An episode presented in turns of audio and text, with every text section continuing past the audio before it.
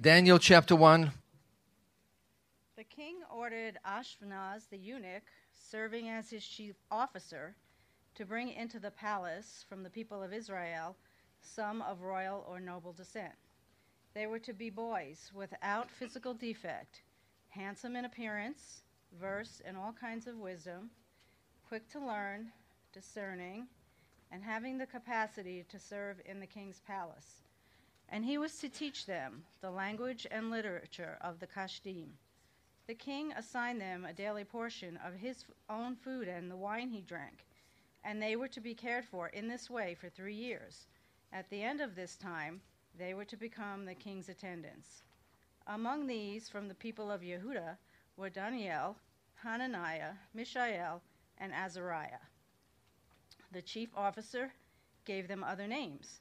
To Daniel he gave the name Belshazzar, to Hananiah Shadrach, and to Mishael Meshach, and to Azariah Abednego. But Daniel resolved that he would not defile himself with the king's food or the wine he drank. So he asked the chief officer to be excused from defiling himself. God caused the chief officer to be kind and sympathetic toward Daniel. However, the chief officer said to Daniel, I'm afraid of my lord the king. After all, he has given you an allowance of food and drink. So if he were to see you boys looking worse than the others your age, you would be putting my head in danger from the king. Then Daniel said to the guard, whom the chief officer had put in charge of Daniel, Hananiah, Mishael, and Azariah, Please try an experiment on your servants. For ten days, have them give us only vegetables to eat and water to drink. Then see how we look, and compare us with how the boys who eat the king's food look, and deal with your servants according to what you see. He agreed to do what they had asked and gave them a 10 day test.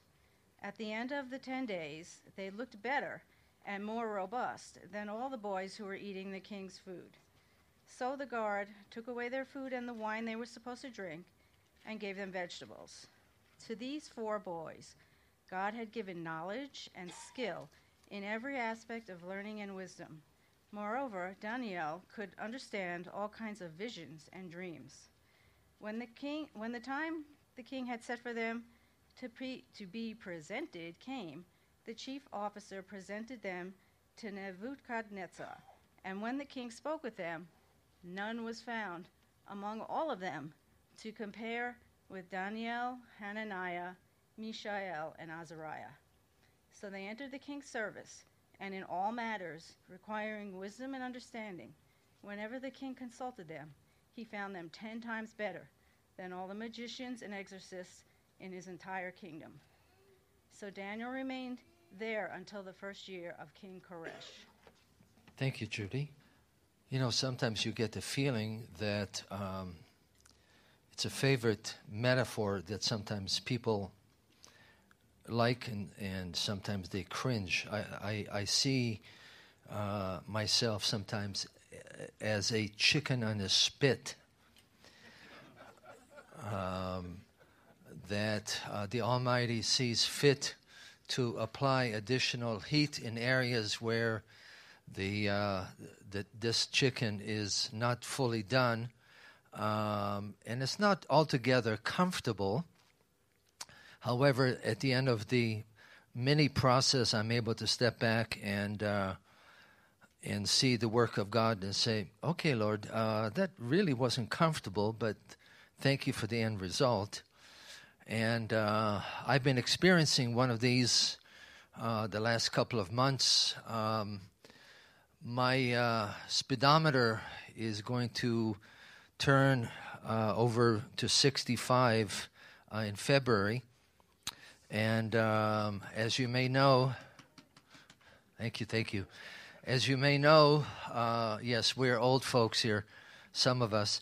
as you may know, um, you have to uh, tangle, I mean, uh, interact with the uh, with the government in order to get the Medicare, in order to get uh, insurance. In my case, no Medicare, no medical insurance, which is a bit problematic. Uh, I'm diabetic, etc., so I need the, the good drugs. Um, so we applied. That was in November, according to what's been laid down. And uh, as you might suspect, there was uh, there was no response, and so um, the wife ain't happy, ain't nobody happy. I mean, she was a little concerned, and uh, so I went down to Social Security um, and sat for a couple of hours and uh, interacted with one gentleman, and he assured me that in a couple of weeks I'll have a Medicare card. Well, as you can imagine, two weeks came and went, and there was no Medica- Medicare card.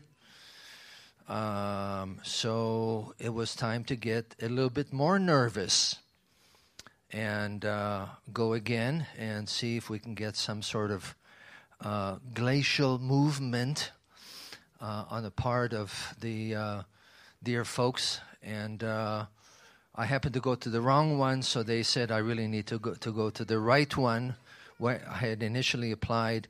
Still no response, and um, then time is uh, marching on, and uh, I again went, and uh, at that point um, I had this bright flash that maybe I needed to pray. You know, you know how it is. Uh, the children of Israel were oppressed during the time of the, of the judges, and um, after 40 years of being oppressed, they cried out to God, and the Lord, of course, heard and answered. So I, I sometimes feel like that. Uh, that there are some areas in my life where God has gone with me over and over again, and I get it, I understand it. Uh, but then there are other areas in this chicken that still needs to be um, worked on. And so I came uh, again to this office, and as I was preparing to engage with another officer, um, Social Security officer, uh, the scripture came to mind from Proverbs 21 1. The heart of the king is in the Lord's hand, and he moves it like a man moves the watercourse. Which simply means that God is in control, even in things relating to the government. That was a scripture that had become very personal to me 20 years ago when we were going through issues with our daughter. So I was praying that, and then all of a sudden things began to move a little bit. Uh, and I was told I needed to come back the next day with my passport. I came back the next day and sat in front of somebody, another individual, who looked at me and uh, was fiddling with the computer. And he said to me, uh, You are a resident alien. And I said to him, No. I've been a U.S. citizen for 40 years. I became a U.S. citizen back in my days as a college boy. And he checked, lo and behold, apparently the Department of Naturalization uh, didn't quite communicate to the Social Security people so that they really didn't know which was which. So he dealt with that. And. Um, and so at this point, I am waiting. But at this point, I'm waiting by faith. Because, because the Lord took the chicken and put a little bit of extra heat on it, and, and I, I realized, I realized as I often have come to realize, that our difficulties are not about our difficulties. Now let me let me rephrase that because I know it makes absolutely no sense. Our difficulties are not about our difficulties. Our difficulties are uh, provide an opportunity for the Almighty to to work on us. And no, it's not real comfortable, but um, when when we go through a crisis, what is, our, what is our inclination? Our inclination is to yell at God and say, God, get me out of here. And the response that we get from the Almighty is, in my time. Which, of course, we absolutely loathe that response. And at, at some point, we come to realize that our difficulties provide God an opportunity to work more fully, more deeply in our life. In other words, that He custom designs these difficult situations in order to get our attention, in order to teach us additional lessons in faith, so that when crises do come, we don't push the panic button and freak, but rather we learn to interact with God and say, okay, Lord, um, you have a plan. You're doing something here. I'm not quite sure what it is. I don't particularly care for it, but I know that what will come out of it is not just my need for relief from the problem, but rather the fact that you will bring about greater degree of strength and maturity in me. And I want that. Um, Peter tells us in chapter 5, uh, 1 Peter, that after you have suffered a little, the Lord will, will equip and strengthen and establish you. And you feel like saying, okay, Lord, after you have suffered a little, what does little mean? That lovely music. Could we uh, do something to. Um, and so, what we find here, and this is, of course, a very familiar passage. You know, we've, um, if you've been around and read scripture to any extent, you, you've heard different stories of Daniel. But, you know, what, what really spoke to me as I came in for a closer pass was the fact that there are all kinds of lessons that we don't normally see. So I want to pause for a minute and ask that you join and and pray with me for a clearer understanding of what God may have to say to us.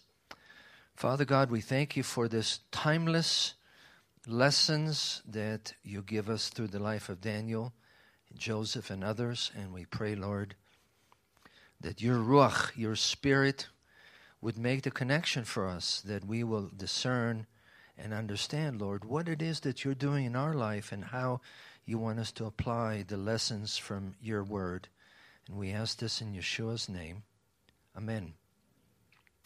So, first of all, Daniel, uh, we're told that he was a young man. The Hebrew word yeled literally means a child, which we don't know exactly how old he, he is at this point, but he is a young teenager. And from what we know uh, earlier in this chapter, he was born with a silver spoon in his mouth. Um, he and the other, the other three hombres um, were part of royalty and nobility. So that's on one hand. On the other hand, uh, as you read the the stories in First and Second Kings, First and Second Chronicles, you see that Daniel grew up in an environment that was toxic. It was toxic in lots of ways. It was toxic um, society, societally. Uh, there was a lot of bloodshed going on. People were being being killed left, right, and center. Um, it was toxic spiritually. Idol worship flourished. Um, during those uh, those days uh, in which Daniel grew up. Uh, as you read particularly the story of Manasseh, you see how awful, absolutely awful it was. So somehow Daniel grows up and flourishes in the midst of this toxic swamp. And uh, to make things worse, Jerusalem and Judah are having this pre invasion jitters because they know that the Babylonians are about to come and eventually uh, the Babylonians surround Jerusalem. And if you can imagine what a siege is like when the city is surrounded and they see to it that you don't get a whole lot of food and water, eventually um, they surrender, and the Babylonians uh, haul off the king and a number of the cream of the crop of the nobility um, off to Babylon. Now, just to give you a little bit of reality here, uh, Babylon was approximately 1,200 miles from Jerusalem. And we're not talking about getting in your Learjet and flying from Jerusalem to Babylon. We're talking about probably a month of traveling through some very intense landscape, um, being hauled by people who are basically your enemies. And then you come to the land of your enemies and you don't have the welcoming committee with punch and cookies. Um, they despised the Hebrews, and the feeling was mutual. And so at this point, we don't know exactly how long it takes, but there's a process in which um, the uh, officials in the court determine who is going to be uh, selected to be the, the next generation of court officials. Um, that was something apparently Nebuchadnezzar did. So we don't know exactly what that looked like. I mean, did they give them uh, an ACT or SAT or some kind of standardized test? They somehow evaluated them, and at the end of that time, they select Daniel and his three buddies. Now, Hebrew uh, you see Hebrew from time to time. Perhaps some of us speak it. Uh, you have some idea of what proto or early Hebrew might have looked like. The Babylonian language was totally different. It was based on cuneiform. And just for grins, I wanted to show you a picture of what that looked like. So uh, it's that, folks, is cuneiform which is the language, which is the alphabet that was used by the Babylonians. Now, uh, our our dear sister Elaine could sit down for breakfast with a cup of coffee and read this stuff, um, but for me, um, it, it looks like a bunch of squiggles. And let's have the, yeah, and and that's how you do it. You take a clay tablet and the sta- uh, the stylus and you would make these wiggles. And that would be the language of commerce, it would be the language of literature, and um, the lam- language of communication. Now, again, understand that, okay, we can have the lights off. Again, understand that um, Daniel and his buddies are, are under pressure.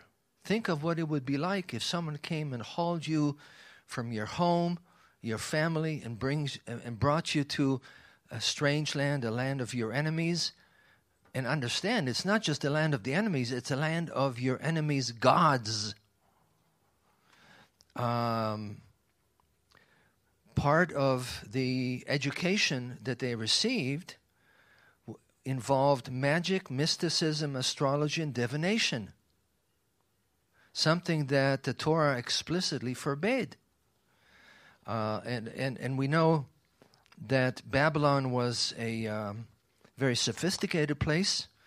Um, it was a pla- it, it was a, a, society that developed uh, astronomy and mathematics and so on, but all of that was based on their need to know and be able to discern the future. Um, what we would consider occultic. And yet, somehow, God places Daniel in the midst of all this stuff. And somehow, God gives Daniel the smarts more than he had before to be able to flourish in the midst of this stuff. Now, at least for me, I can't wrap my arms around that. You know, because if God were to put me in a place where I would have to learn magic and astrology and so on, I, I would have a vigorous discussion with the Almighty and say to Him, Your book, your good book says that we're not supposed to do this. In any event, um, Daniel becomes uh, Daniel and his buddies become expert, and um, and they're being raised by by these Babylonian officials. Now, part of the process was that they were given new names. And by the way, remember that a name is not just a name. So you have Daniel being given the name of Belteshazzar, which means may Baal, uh, the Papa God, protect his life. And the same was true of the other buddies. They were given new identities. So again, we're seeing facts on the ground. We're seeing three young guys being ripped out from their environment, from their family, from their uh, spiritual mooring, brought 1,200 miles to a place of godless occultism. Those are the facts on the ground. And what we need to remember is that, as is true with Daniel, it is true with us that yes, there are facts on the ground that we have to deal with. Otherwise, you know, we would be taken and locked up in some institution. So yes, we have to deal with the facts on the ground, but reality for us who have a living relationship with God means that we know that beyond the facts on the ground are invisible facts that determine what takes place here on this earth. And I wanted to, to give you an example. And by the way, some of this um, I uh, borrowed from Rabbi David, who gave a sermon on Daniel 1 last year. We regularly steal from each other. So, in chapter 1, we see three statements about God that make it very clear that God is actively, sovereignly involved in what's going on in Daniel's life. Uh, in, in verse, verse 2, and the Lord delivered Jehoiakim, the king of Judah, into the hand of Nebuchadnezzar. That literally means that Nebuchadnezzar would not have been able to take control of Jerusalem unless God gave him the key and the permission to come and take control of the city, his city. Um, there are a couple of other places that use the word forgive, Natan. Verse 9 God had caused the official to show favor and sympathy to Daniel. In other words, the uh, official who was in charge of their education and, and their feeding and so on, um, was favorable to Daniel's proposal. We'll get into Daniel's proposal in just a minute. Then, verse 17 to these four young men, God gave knowledge and understanding in all kinds of literature and learning. Again, the same kind of thing. God gave them, which meant that they were equipped and able to do what God called them to do. So, in any given situation, we tend to view it from a godless perspective. What do I mean by that? In other words, I'm going through stuff. I have to figure out how to fix the stuff. And somehow, maybe God will put a little bit of uh, pixie dust and bless me and get me through the stuff. But for the most part, God is out of the picture. and maybe the rest of you are intensely more spiritual. Maybe you invite God into the process from day one. Probably not. And so we don't have all the details about Daniel, but, but somehow we know that in the middle of this difficult, toxic environment, Daniel is able to, to prosper. Why? Because God is intensely and personally involved in the process. And by the way, of all the youth in Jerusalem, it just so happened that Daniel and his three buddies were selected pure um, pure coincidence, of course. And so we find that God blesses the three youths who not only have the right stuff, but God gives them additional right stuff. And so we find that these youths have all kinds of wisdom, all kinds of smarts. Um, we see that there are four Hebrew words for wisdom used in reference to, to these guys. Verse 3 and, and 4, we see that um, they, they were quick and handsome in every kind of learning, well informed and quick to understand, etc. Why was their appearance such a big deal? Well, think of, think of it. Especially in those days, if someone looked well and attractive, that was a sign that they were blessed by the gods. And uh, what you see here, in a sense, on the spiritual plane, is is a battle between the God of Israel and the so-called gods of Babylon. So God is involved somehow, okay? And then Daniel is about to be given the um, five star cuisine of the king, and uh, he has a problem with that. Now, why, why was the king's fare such a problem for it, for Daniel? Well, of course, everybody n- jumps to the uh, notion that the king's food was not kosher. Duh, of course not. Uh, we don't know what kind of porcine elements came into it. Um, and probably the animals were not prepared according to the biblical, uh, the Torah instruction of getting rid of the blood. So, yeah, there's that. However, what you may or may not know is that uh, uh the first portion was always given to the idols. It's an issue, by the way, that you see in, in the New Testament, 1 Corinthians chapter 10. What do you do when food is given to the idols? And by the way, I was Rabbi David was telling me that in India, that's a very live issue. You know, when you go to the market, do you buy the food there? If you don't know that, if you know that the food was given to Krishna and Vishnu and so on and so forth, Daniel is determined. Again, remember, we're talking about someone in their late teens. Um,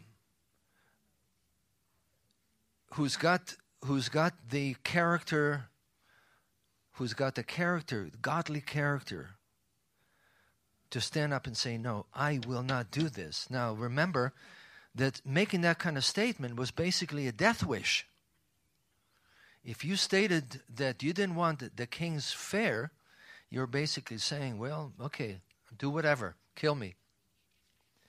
Um, because in those days, disobeying the king uh, meant that your head was separated from your neck real quickly. Daniel did not want to um, pollute himself and it's hard for us to get our arms around the fact that there are things in our life that pollute us. Uh, it may not be food, it may be what we watch. Uh, we're surrounded, folks, by a society that is very defiling. I don't think I need to spell that out. Uh, you get on the internet to answer your your mail or, or you, you do a Google search and all kinds of stuff comes flying at you that is not exactly what I would call kosher. And um, you have to be prepared for the fact, uh, for a commitment that says, I will not pollute myself.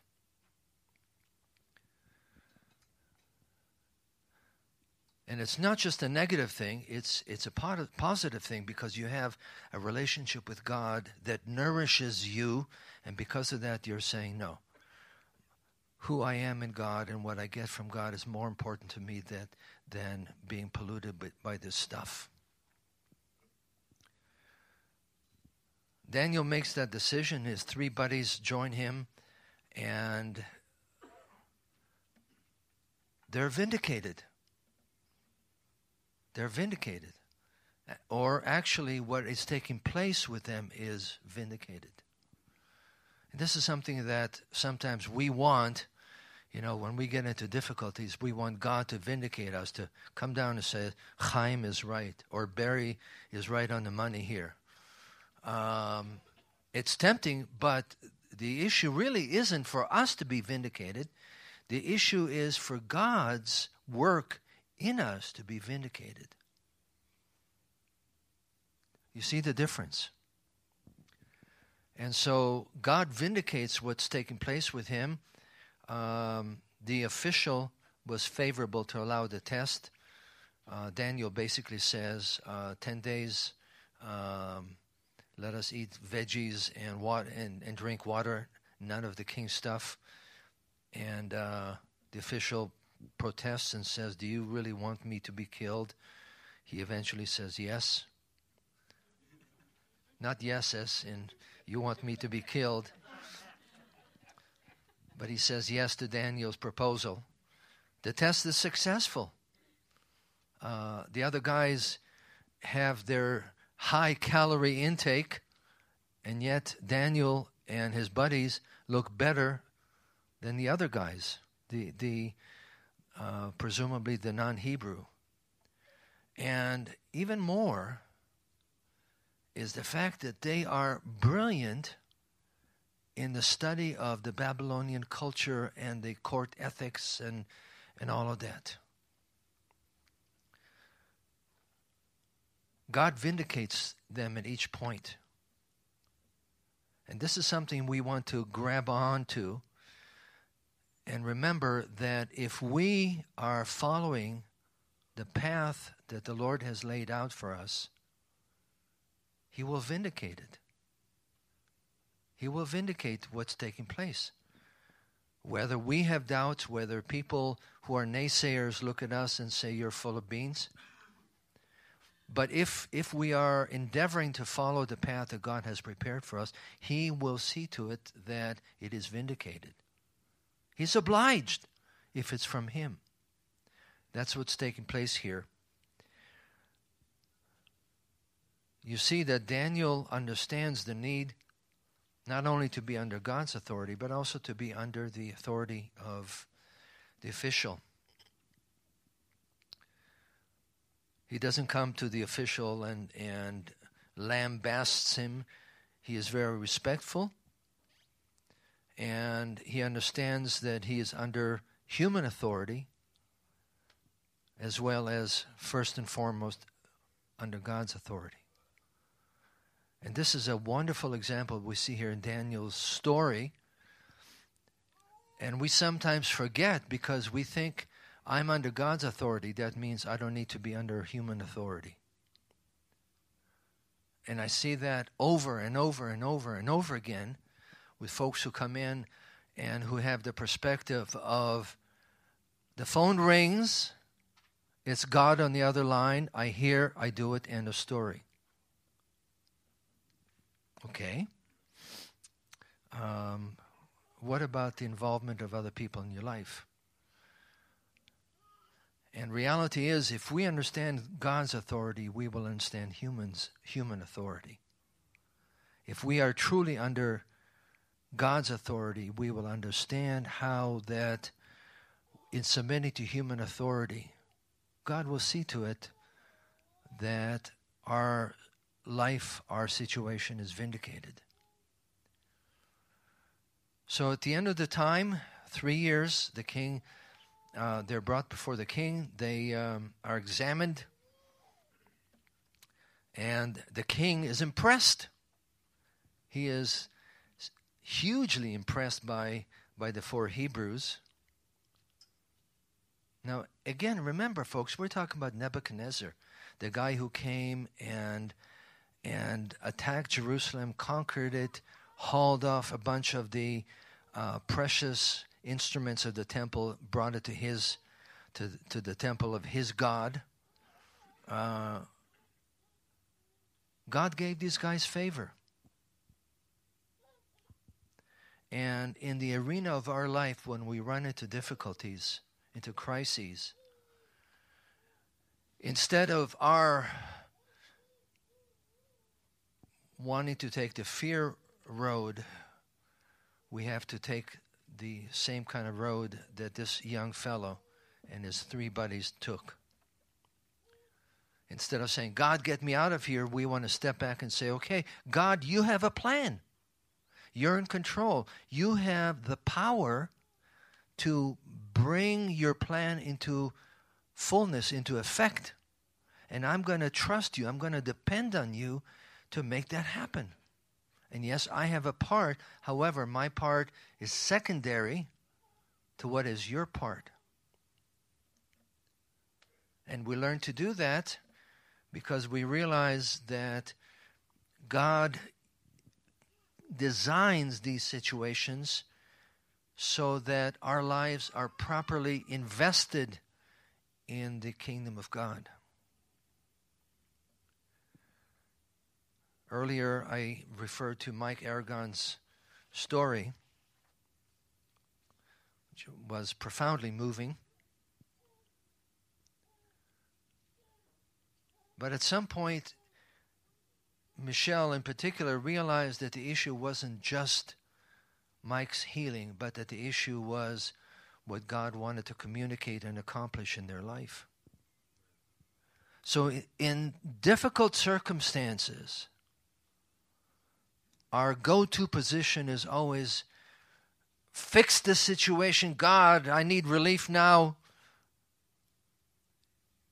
And over a period of time, as we learn to become more mature, as we learn to see things from God's perspective, as we learn to trust Him because we know He loves us and He is sovereign, He is in control, we know that sooner or later He will bring things into alignment, into compliance with His will.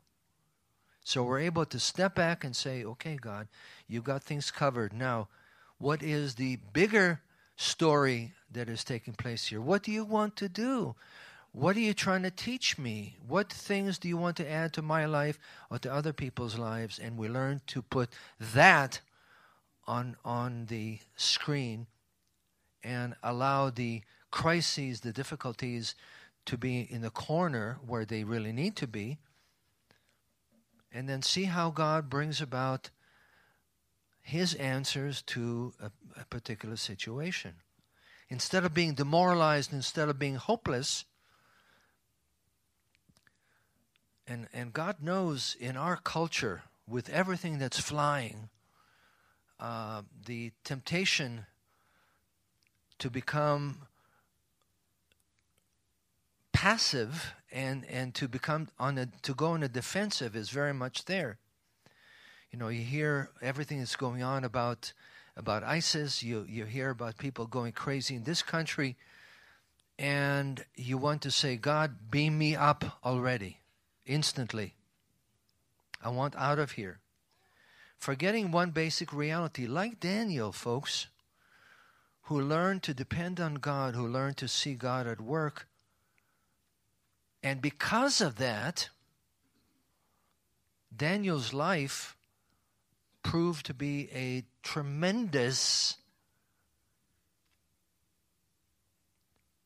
source of change in the society around him on high levels. We have to be able to say, okay, God, difficult circumstance, yes. Now, what is it that you want to accomplish? I don't want to be on the defensive. Why? Because the kingdom of God always has to advance. The kingdom of God always has to advance. God is always on the move, folks. He is always at work, often invisibly and sometimes visibly. And as we will be going through Daniel chapters uh, 2 through 6, we'll be seeing how all this is played out. But again, realize that all that began in a simple decision on Daniel's part. I will not be defiled. I'm going to trust God. I'm going to honor God in this very, very, very difficult situation. And like Daniel, then we step back and say, okay, God, you have something good, or to be radical, you have something marvelous here.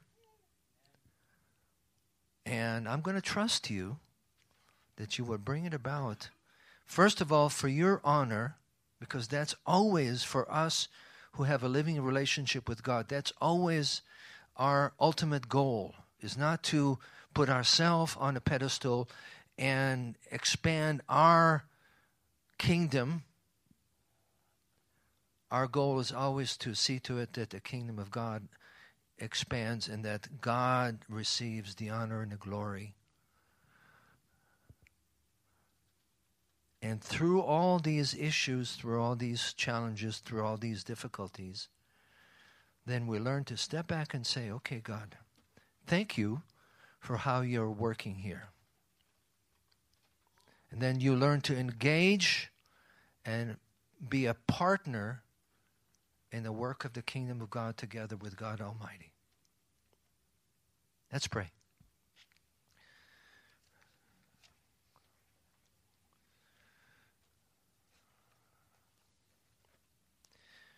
Lord, um, we thank you that you're in control.